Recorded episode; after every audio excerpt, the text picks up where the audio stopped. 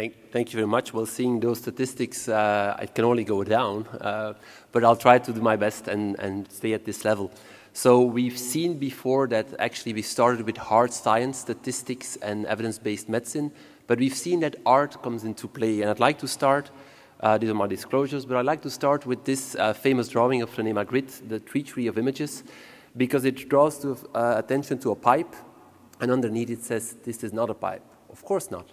It's the image of a pipe. And I would like to take you to a trip of what medical images, PET images in particular, uh, are derived from and what kind of data we can extract from them. Um, so positron emission tomography PET uses positron emitters, which are radioactive atoms that upon decay will emit a positron. This positron will um, get rid of some kinetic energy, and then at the end it will annihilate with uh, its counterpart, an electron, and send out two high energy photons of 511 keV. And if we now put a ring of crystals that are sensitive to these photons, uh, and we put one ring around the source of these positron emitters, when two crystals get hit at almost the same time, we know that one annihilation event has taken place on this so-called line of response. Now, if we collect many thousands, hundred thousands of these lines, we can uh, identify the source of the radiation. And so it's very important to realize that a PET image, image that is shown over here, is nothing less and nothing more than a three-dimensional map of the concentration of radioactivity in space. And so it's just numbers that tell us at a certain place in uh, space, coordinates, we have so much radioactivity present. Now, of course, in 2018, PET scanners alone don't exist anymore. We combine them with CTs, we combine them with MRs that give us morphological information. The radiopharmaceutical that I'm going to talk about is only FDG. There is a wealth of other radiopharmaceuticals, but for response imaging, FDG is still our prime molecule, and it consists of a glucose moiety to which we attach a radionuclide, which is fluorine 18, that is responsible for the signal that we pick up with our scanners. But basically, we are using radioactive sugar. Now, you all know that normal, cancer, uh, normal cells uh, are quite parsimonious with uh, sugar and they extract a lot of energy uh, from one glucose molecule. But cancer cells have an increased glycolysis marked by overexpression of GLUT uh, transporters and by hexokinase activity. And so they have extract much less ATP from each uh, glucose unit, so they consume much more glucose. And uh, this will result in accumulation of radioactive glucose FDG in cancer cells at much higher concentrations than at normal cells. Hence the detection of cancer cells, living cancer cells, with positron emission tomography. Now, the advantage of FDG PET-CT are quite numerous. We can discriminate between benign and malignant tissue based on these metabolic and morphological features. We can do whole body imaging, which provides you T, N, and M staging. We can detect metastases in normal sized lymph node, which is very important um, compared to CT and MR. We can detect metastases in unaltered bone, which are actually bone marrow metastases, and that might not have an impact on the osseous content, on the mineral content uh, in the bone. We can characterize equivocal lesions seen on conventional images, such as uh, lesions in, in the adrenal glands, for instance, that can be adenomas and we can characterize residual masses uh, after treatment. And uh, we'll come back to this later on. We can quantify the total tumor burden uh, within a patient, and we can easily and accurately detect therapy responses. And FDG also can serve as a prognostic marker as its uptake correlates with biological aggressiveness. These are already quite old data that show you uh, a, a gastroesophageal junction tumor um, in which which is treated with uh, chemotherapy. And you see that uh, on the under uh, lower row that the metabolic activity over time after two weeks and after 14 weeks is decreasing. And you see that the change on CT is not as apparent, it, uh, specifically at the 14 day time point, two week time point. And if you quantify this, you see that the metabolism goes down first in this treatment regimen, and the size, the uh, change in CT follows after a certain time point. So PET is earlier in detecting a change that is induced by the therapy uh, in this treatment. Now, of course, there are disadvantages to the use of FDG PET. We have a limited anatomical resolution, around 6, but on modern cameras, 4 millimeters. We can have physiological uptake in normal tissues, such as brown fat or the gut, for instance, uh, caused by metformin in diabetic patients. We have excretion uh, to the kidney and to the bladder, and we can have false negative results in tumors that have low FDG avidity, for instance, well-differentiated HCC or neuroendocrine tumors, or patients that have a low tumor burden, for instance, adenocarcinoma of the esophagus that you discover during uh, Barrett surveillance. And of course, we are there complemented by the CT and the MR component of the hybrid imaging. Now, many of the data that you will see in clinical trials will look at SUV, which is a quantitative metric of FDG avidity, of how much FDG is actually going into a tumor. And now, SUV, we can compute it, but I'd like you to understand intuitively what it means. If this is a patient and I inject a certain amount of radioactivity, if we now assume a virtual distribution in which the tracer is homogeneously distributed in the entire body, there's no excretion, then we have this kind of concentration. Of course, in reality, what we have is we have a higher accumulation in the tumor and we have less accumulation uh, in the rest of the body. Now, what is the SUV? The SUV is actually the ratio between the concentration you see in the tumor and this virtual homogeneous distribution that I previously mentioned. So it's a, a ratio of concentrations and it tells you how much the tracer accumulates preferentially in the tumor compared to a homogeneous distribution. These are the formulas, uh, and it's important to realize that um, this is independent of, of, tracer. It's, it's the same for FDG, for dotatate, for choline, uh, for F-MISO. That doesn't depend. So it's a semi-quantitative parameter. It's not telling you how much grams of glucose we are burning per time unit. Uh, if we want to do that, we can, but we need to image for very long time. And so SUV is a simplification. It allows it to go faster and more importantly, in a whole body setting, we can detect the entire body. And it uh, does not require blood samples, but there are some caveats that can be present. Now, if we want to now for a tumor have the average value of SUV, we can uh, delineate the tumor and derive an, a mean value. Of course, the mean value will uh, depend on the size of your uh, delineation. If you're more or less stringent, your value can change to a certain extent. And that's why in many trials we prefer the SUV max. That's the maximum value of a voxel within your delineation. And of course, that is independent on the way on how you delineate um, this, um, this tumor. But th this is 100% reproducible, but it has some noise as a disadvantage. And to overcome this, another concept has been introduced, the SUV peak. And in the SUV peak, you take the highest average value in a one cubic centimeter sphere that you place inside of the tumor. So you, you have more voxels, so you're less sensitive uh, to noise.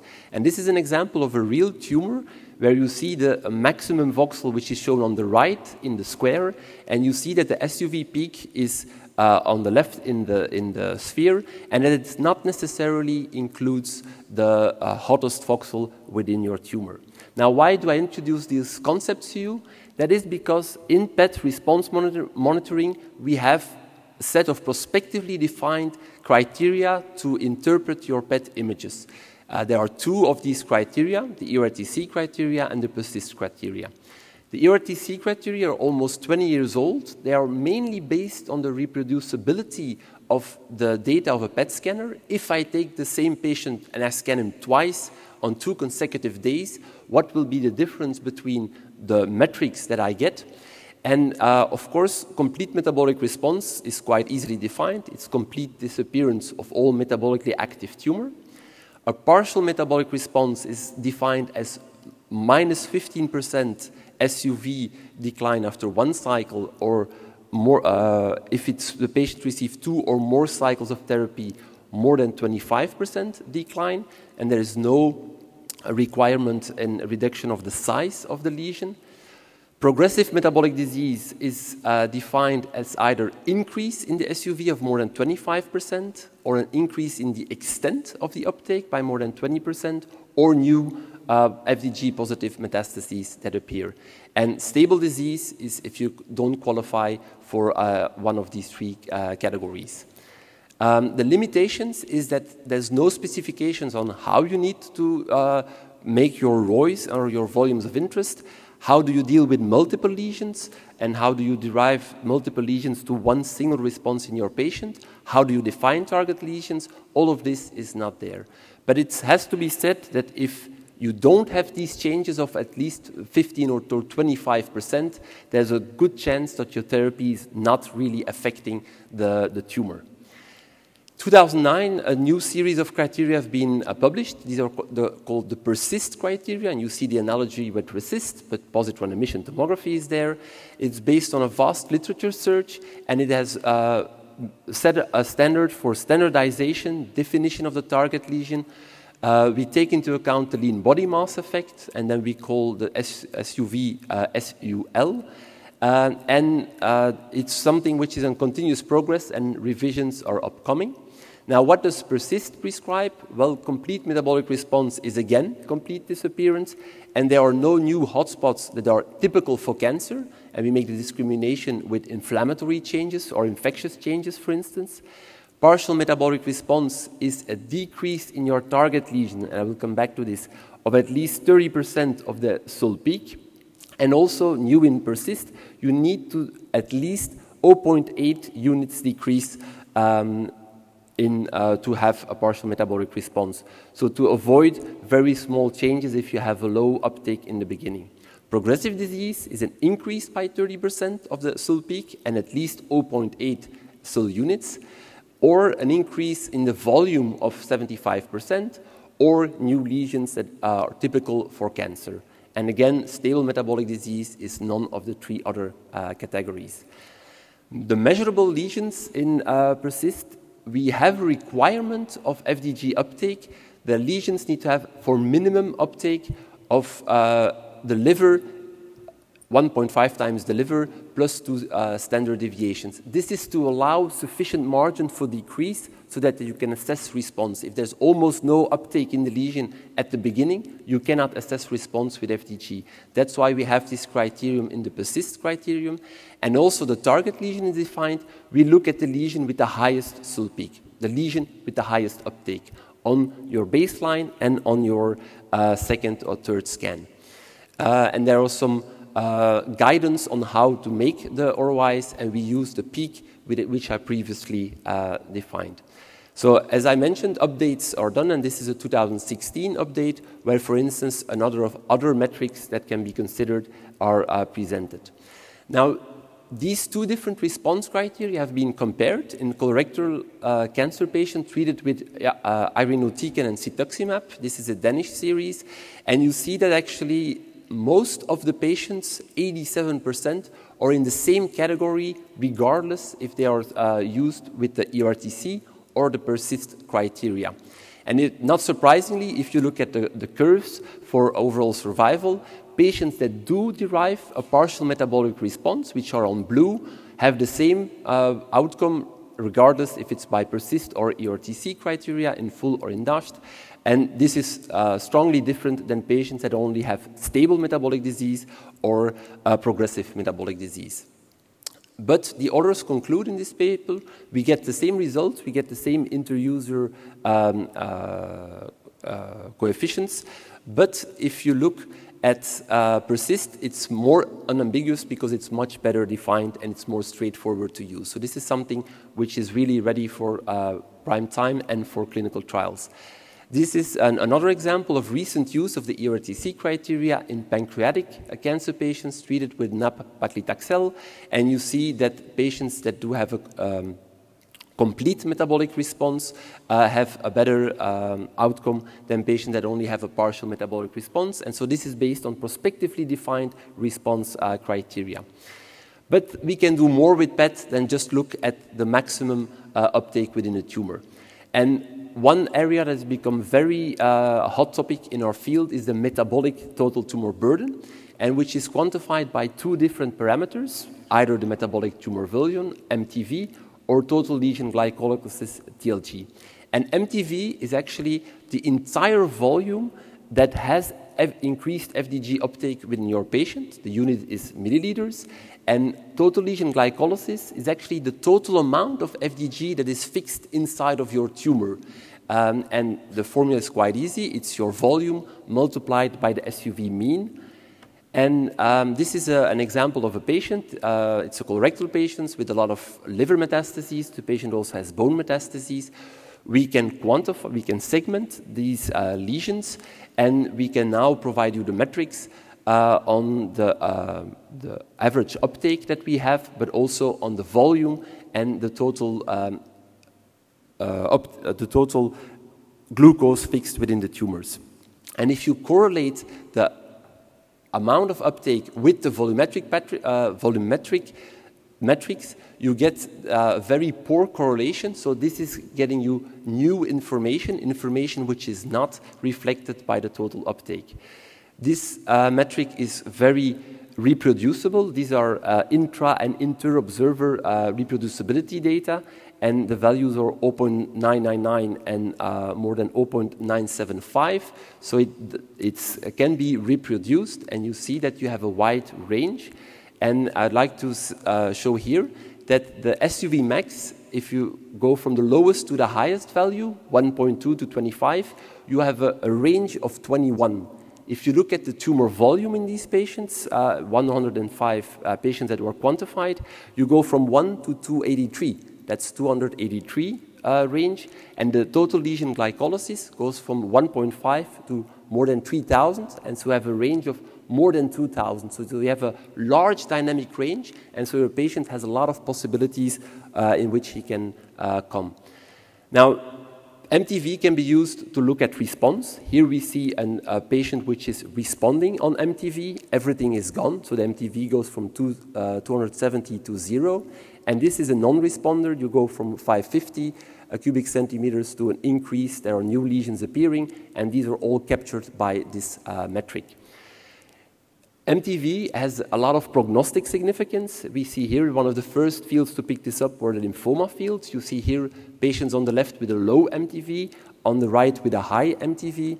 And um, I will skip this slide, but you see that the uh, prognosis, uh, both for PFS and OS, is much better if you have a low uh, metabolic tumor vol uh, volume. This has been seen in lymphoma, has been replicated, has been also shown in myeloma. Here you see uh, three categories based on the MTV, and also in non-small cell lung cancer. And I'd like to end by showing you some examples in gastrointestinal oncology. This is uh, a study where they looked at gastric cancer. And here, if you look at delta SUV max of at least 50% combined with CT, which is the solid line compared to patients that are non-responder, or you look at delta TLG, there's not a lot of difference. You actually, the hazard ratios are comparable. So here, TLG does not add in these patients uh, treated with gastric cancer. Uh, this is another series with gastric cancer. If you look at the uh, hazard ratios, you see that for PFS and OS, the hazard ratios based on the delta TLG is actually better than the ones derived on the SUV max.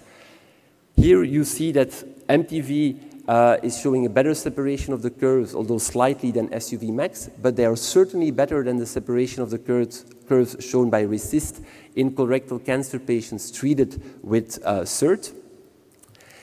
And uh, these are patients uh, uh, treated with neoadjuvant chemotherapy, 102 patients with esophageal cancer, where the change in MTV has been used, has been dichotomized according to a reduction of more than 60% versus not. And you see that the patients that have a reduction of more than 60%, the blue line, have a much better outcome uh, than uh, in PFS than patients that don't have this reduction.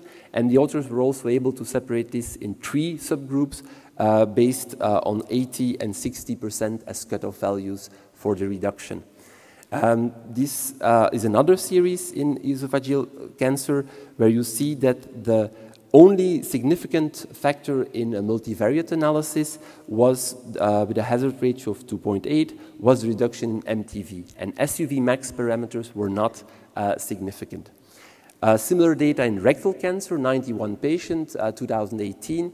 You see that SUV max can discriminate after therapy, can discriminate between patients with good or bad relapse-free survival, but TLG has a better separation of the curves, and overall survival was not significant for SUV max, but it was for uh, TLG.